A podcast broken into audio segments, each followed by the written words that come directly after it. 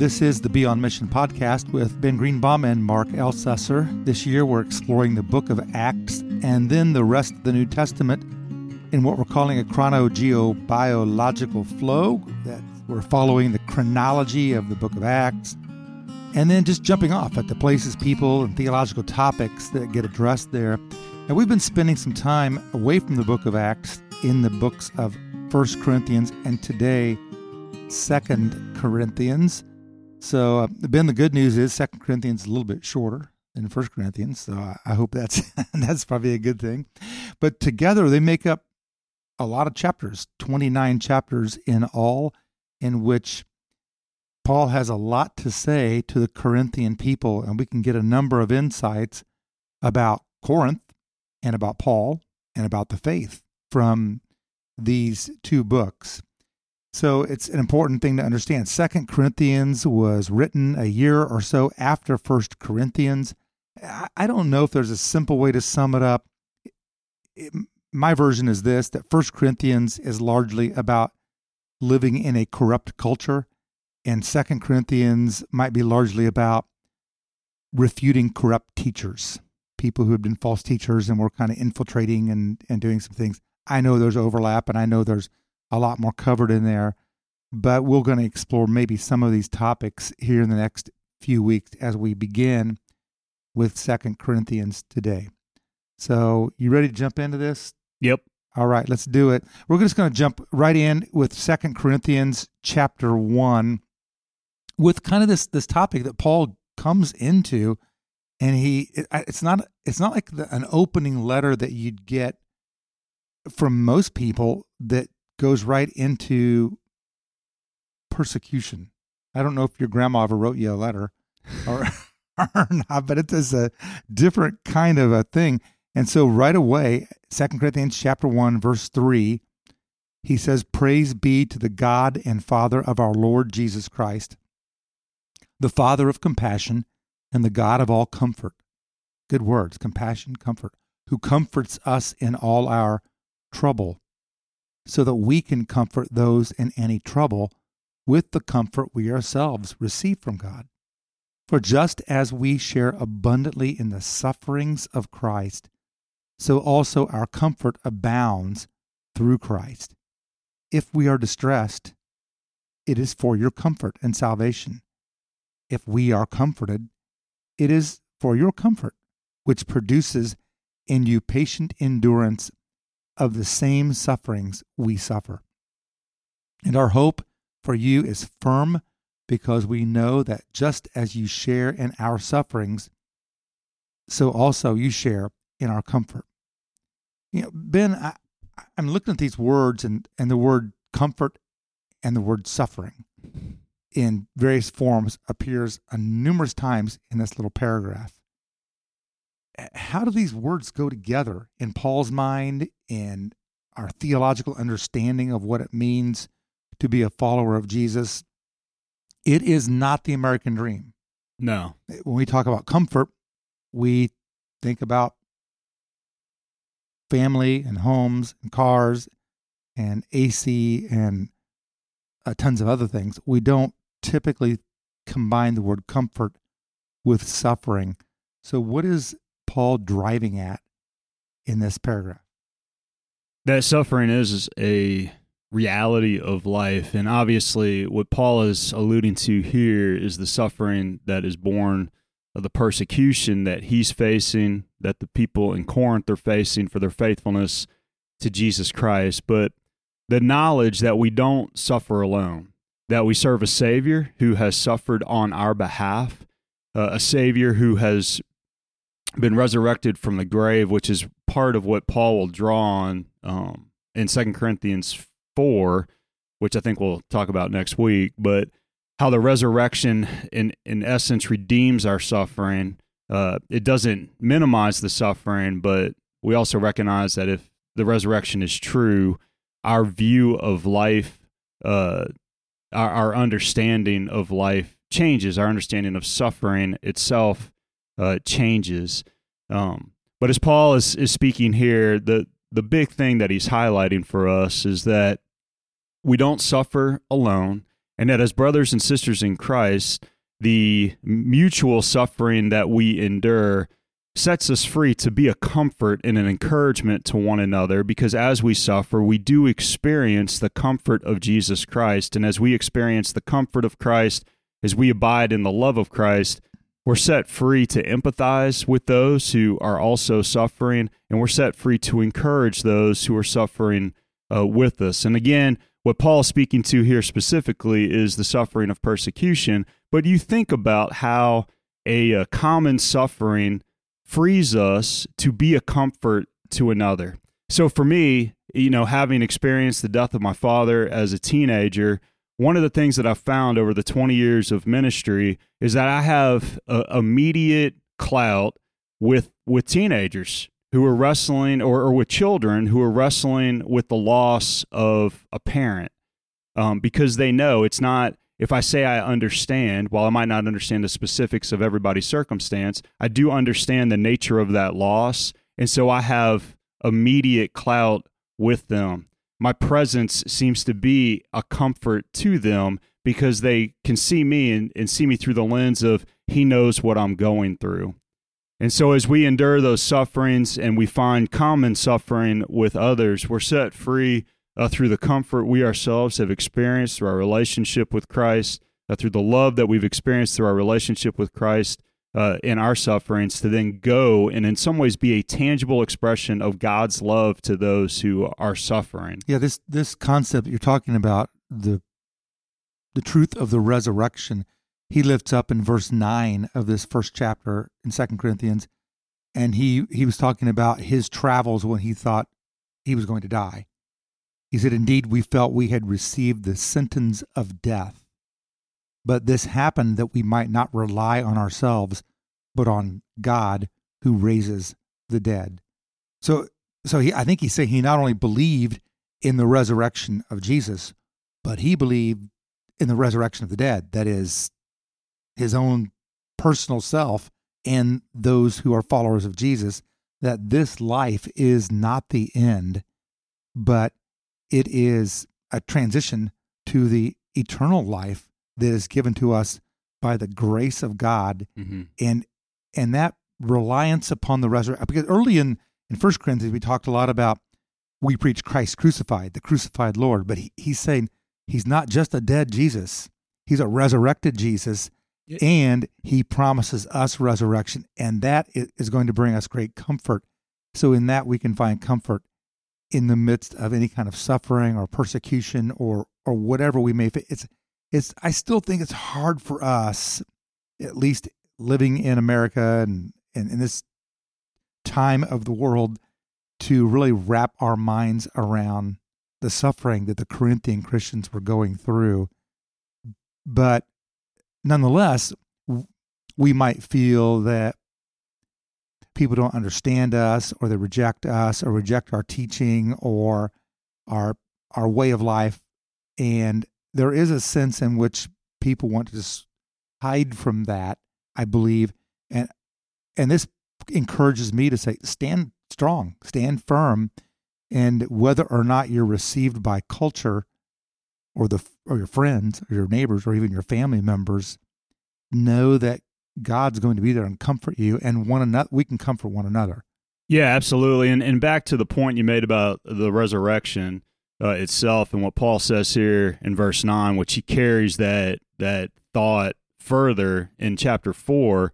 Um, but going back to First Corinthians, where Paul does, I mean, he he he fixates and and and hyper focuses on we preach Christ crucified and it puts the exclamation point, though, on that in chapter 15 when he talks about the necessity of the resurrection, to where he, he says in 1 Corinthians uh, 15, you know, if, if, if Christ has not been raised, then our preaching is in vain, our faith is in vain. And so he, he sees the necessity of the resurrection, that it's the resurrection that is the, the revelation that, that Christ has uh, conquered death, that Jesus has paid in total uh, the, the penalty of our sin, and that his resurrection is the first fruits of the resurrection to come, to where at the end of 1 Corinthians 15, you know, Paul says, uh, as we as we face down death, he says, you know, where, O death, is your victory? Where, O death, is your sting? And while there are those who are obviously left to mourn uh, in our absence in the wake of somebody's death, to know that death is not the end, to know that as Christ lives, so shall we, and that conditions our heart, it conditions our life to where we're set free. We're set free to follow after Christ. We're set free to faithfully live into the calling that God has put upon our life, not counting the consequences to our own life because we know that that life is eternal and that there is this certain promise of uh, of eternity with Christ that then leads us in this life to to not count the cost as Paul as Paul would say. Absolutely important part of what it means to be a follower of Jesus. Now, I'd like to just to jump to chapter two. There's there's just too much content as we talked about to get it all, but I, I want to tie these these thoughts that we're talking about together with church discipline and and forgiveness because the word comfort comes up again in a little different context in chapter 2 and let me begin in verse 5 and Paul I think is maybe reflecting on some people who had been uh, receiving some church discipline for their their life and lifestyle choices and so forth and he's he says this in, in verse 5 if anyone has caused grief he has not so much grieved me as he has grieved all of you to some extent, not to put it too severely. The punishment inflicted on him by the majority is sufficient. Now, instead, you ought to forgive and comfort him so that he will not be overwhelmed by excessive sorrow. I urge you, therefore, to reaffirm your love for him you know, this is a, a kind of a tender writing, really, and say, you know, people mess up, they, they make mistakes, they do dumb stuff, and discipline them. And I want to put this sort of in juxtaposition with what he wrote in First Corinthians when he was talking about some of the things, and I'll just highlight one of them. There were a number of them where he really made some challenges. But in First Corinthians chapter 5, beginning of verse 9, he says, I wrote to you in my letter not to associate with sexually immoral people. Not at all meaning the people of this world who are immoral, or the greedy and swindlers, idolaters. In that case, you'd have to leave the world. But now I am writing to you that you must not associate with anyone who claims to be a brother or sister, but is sexually immoral or greedy, or an idolater or slanderer, or drunkard or swindler. Do not even eat with such people so he had written that and and and then he, now he's writing another letter in second corinthians and there were probably a couple of other letters scholars believe that that were written that we don't have access to. So it's hard to get the full flow of the conversation back and forth and we don't have any of their letters back to paul. But he kind of says on one hand don't even associate with people. Don't even eat with people who are are in the faith but are saying forget it. I'm going to live any way i want and here in Second Corinthians chapter 2, he's coming on to say, enough's enough. Forgive the person and love the person and comfort is the word again, the person. What do you, what do you see in this? Uh, two things. One, Paul's words in First Corinthians 5 are meant to you know, we practice church discipline as a means to bring someone to repentance. Mm-hmm. That that's the goal because we want somebody's life, we want our own lives aligned with Christ. And so we would practice church discipline. We would call somebody to repentance if they refuse to repent. You know, Paul would say, expel the wicked brother from among you. And even in that, there is a hope and a desire that that that that brother or that sister would repent and return uh, to the fold.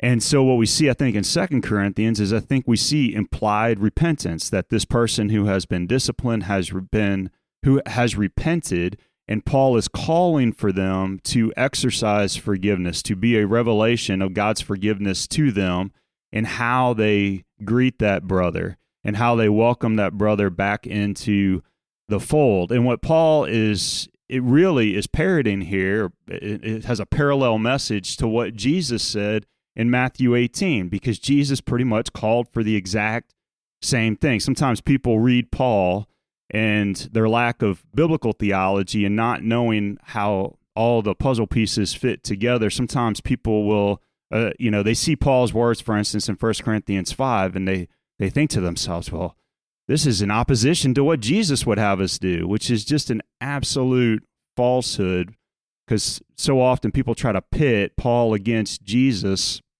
sometimes as an excuse to to honestly engage in sin. But that being said, Jesus himself calls for this kind of discipline, the the discipline that Paul fleshes out here in First Corinthians and Second Corinthians, and we also see it in Titus. And the purpose behind it is repentance. The per- the purpose behind it is growth in relationship with Jesus Christ, and also the purpose behind it is to maintain unity within the body of Christ. Um, because we want to be of one heart and one mind, serving under, abiding under our one Lord Jesus Christ. And so, as a means to even maintain unity within the body, church discipline needs to be applied in certain circumstances. So, let's get real with this. The church discipline is on the front end, leading people to repentance. Church discipline. Perhaps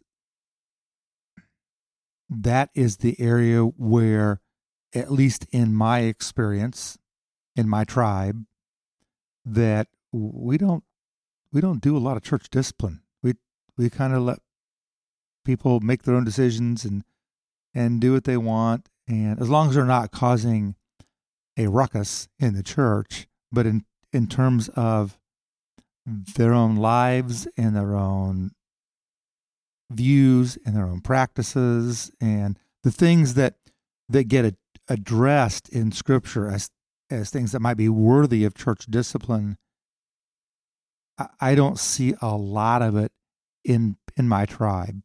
So if that is what's to lead to repentance are we doing people a disservice by not bringing the the discipline into into life which I'm not going to say prevents repentance because the Holy that's the Holy Spirit's work. But you know, you know what I'm driving at here. I mean, like it seems like yeah. the front end of it. It's not on the forgiveness and the kindness and the comfort and compassion end of it that at least in our tribe we fall down, but it might be on the front end of it, on the discipline side. Yeah, we we don't within the Western church because in other places you'll see church discipline applied uh, much more fully than we see within the Western church. Within the Western church, church discipline tends to happen over two things infidelity and if somebody has stolen money from the church. Those are the two things that will encourage church discipline.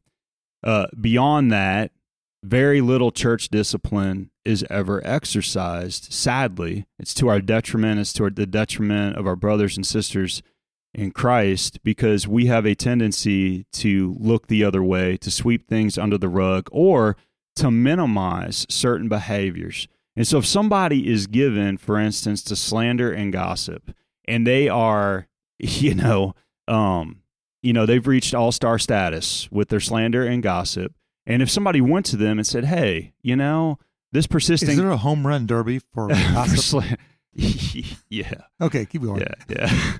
There might be. There might. I've be. got to make baseball references. That's fair. Because That's fair. I know you, you Cincinnati Reds fans are all into baseball right now because you're crushing it. It's rare right. in July that Doug and I can be celebrating uh, first placeness. I know the the Cubs. As a Cubs fan, we're just always in the doldrums. But anyway, that being said, uh, but we still have 2016. Praise God.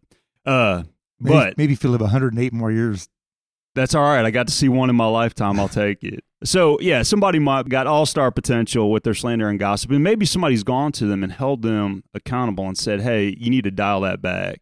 Slander's inappropriate. Gossip's inappropriate." Um, and the gossip and slander, let's say it persists.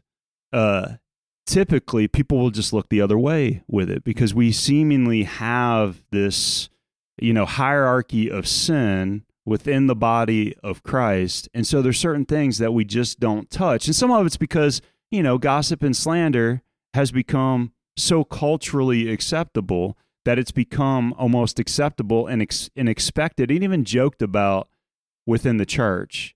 You know, I mean, there there are times where you hear hear people joking about about gossip, for instance, not realizing or not really I, I guess accepting to heart that this is an offense to God and it's creating or nurturing disunity within the body. Um, it's not leading to the love of Jesus Christ. And so, yeah, the, within the Western church, we do see church discipline exercised periodically, but it's not often. The, the church that I've seen do the best job of this, honestly, is Tony Evans' church, Oak Cliff Bible Fellowship in Dallas, where they they will exercise church discipline. They will excommunicate somebody from the fold if there is a refusal to repentance. But one of the things that they do that is beautiful is that they take that Luke 15 uh, prodigal son uh, uh, parable to heart. And, and one of the things that they do is upon repentance, they throw a party for the repentant sinner, you know, the person who has come back to the fold and they practice what you see here in in Paul's writings in Second Corinthians where they welcome the brother or sister back. They they greet the brother or sister with forgiveness. They wrap their arms around the brother or sister and gossip and slander do not persist uh, in the wake of repentance. Yeah, I would say what you're describing with Tony Evans Church is rare in at least my experience in the in the Western context or or what I really know, Indiana United Methodism, it's extremely rare. In fact, in among pastors, United Methodist pastors that I know, we're we're often kind of proud of the fact that we have a guaranteed appointment, which is like a union card, and by that we have freedom to preach the gospel.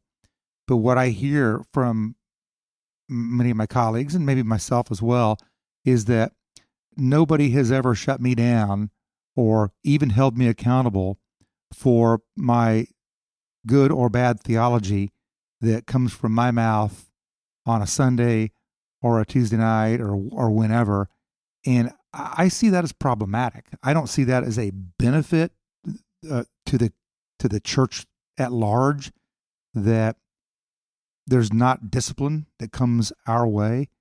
I see it as a negative. And I'm going to push back on something you, you said earlier about stealing money or infidelity. I'm not even sure that we address infidelity. I think if it happens among the clergy, churches do. But if it happens among people in the pews or people in the church, that if there's infidelity or uh, people choosing to cohabitate or whatever else, I'm not even sure that's happening very much in the modern world. So so it's maybe they, maybe I'm missing something, but but um yeah, the, the, the churches that that I've been in in the past, and the only time that I've had to exercise church discipline on someone was in two different cases, and both of those cases were for unrepentant infidelity. Mm-hmm. And so I, have had people come to me who have confessed their unfa- their infidelity were repentant about it. And one of the things that we did was we, you know, we didn't excommunicate that brother or sister. We removed them from every committee that they were on, told them to take a step back from that, and we entered into a process of a year or two of restoration, right? Of of deep counseling.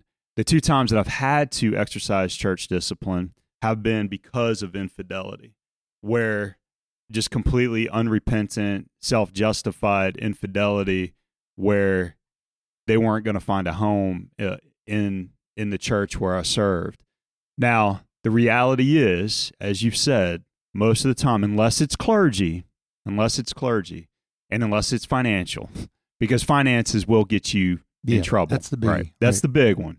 But from an infidelity standpoint, yes, there have been, and and I know because I've I've seen I've seen fellow clergy wrestle with this when they've sought to exercise church discipline and got pushback uh, on that um, in the wake of some sort of infidelity within the body of Christ because again people want to oftentimes look the other way. They want to abide with some cultural mentality where the the and I mean sadly in essence you know when when I hear somebody say well it's you know there's mutual issues within the marriage blah blah blah seeking to self justify it seeking to make sense of it and there has been to your point there has sadly been a lack of church discipline and again what's what's even maybe sadder to me is the fact that when it comes to accountability or even the thought of church discipline, it only revolves really around those two issues.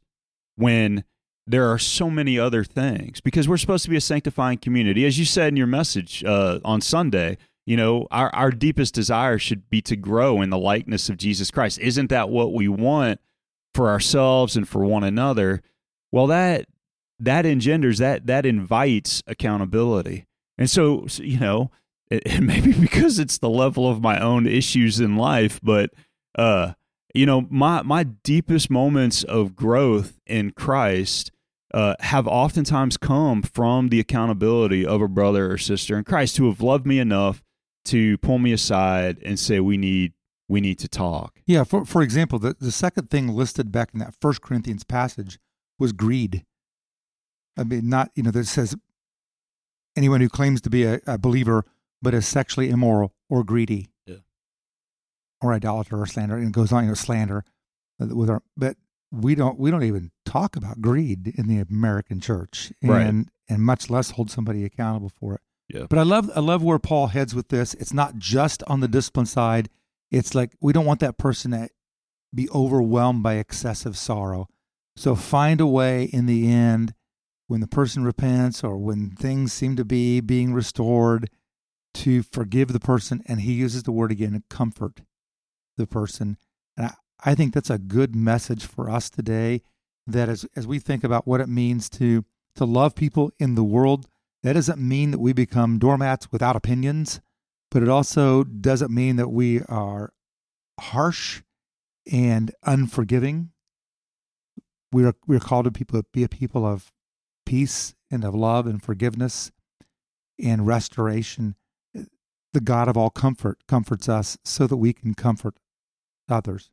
Well, it's been a good discussion today. I, I don't know what we discovered uh, exactly, except that there these are some hard things that we're coming across, and they're hard still today to do as a body of believers any anywhere and at any time.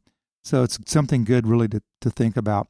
Next time we're going to move a little deeper into Second Corinthians and learn a little bit more about Paul, what Paul is writing and how he's encouraging the people in the city of Corinth. Folks, if you want to jump in deeper, go to our church's website, fishersumc.org, and click on the Be on Mission link. That'll take you to more elements of this year long study. It includes daily Bible readings with devotions and poems to go with them, and other episodes of this podcast. And if you want to stay up to date with the Be on Mission podcast, we encourage you to like and subscribe wherever you get your podcasts. Until next time, may God bless.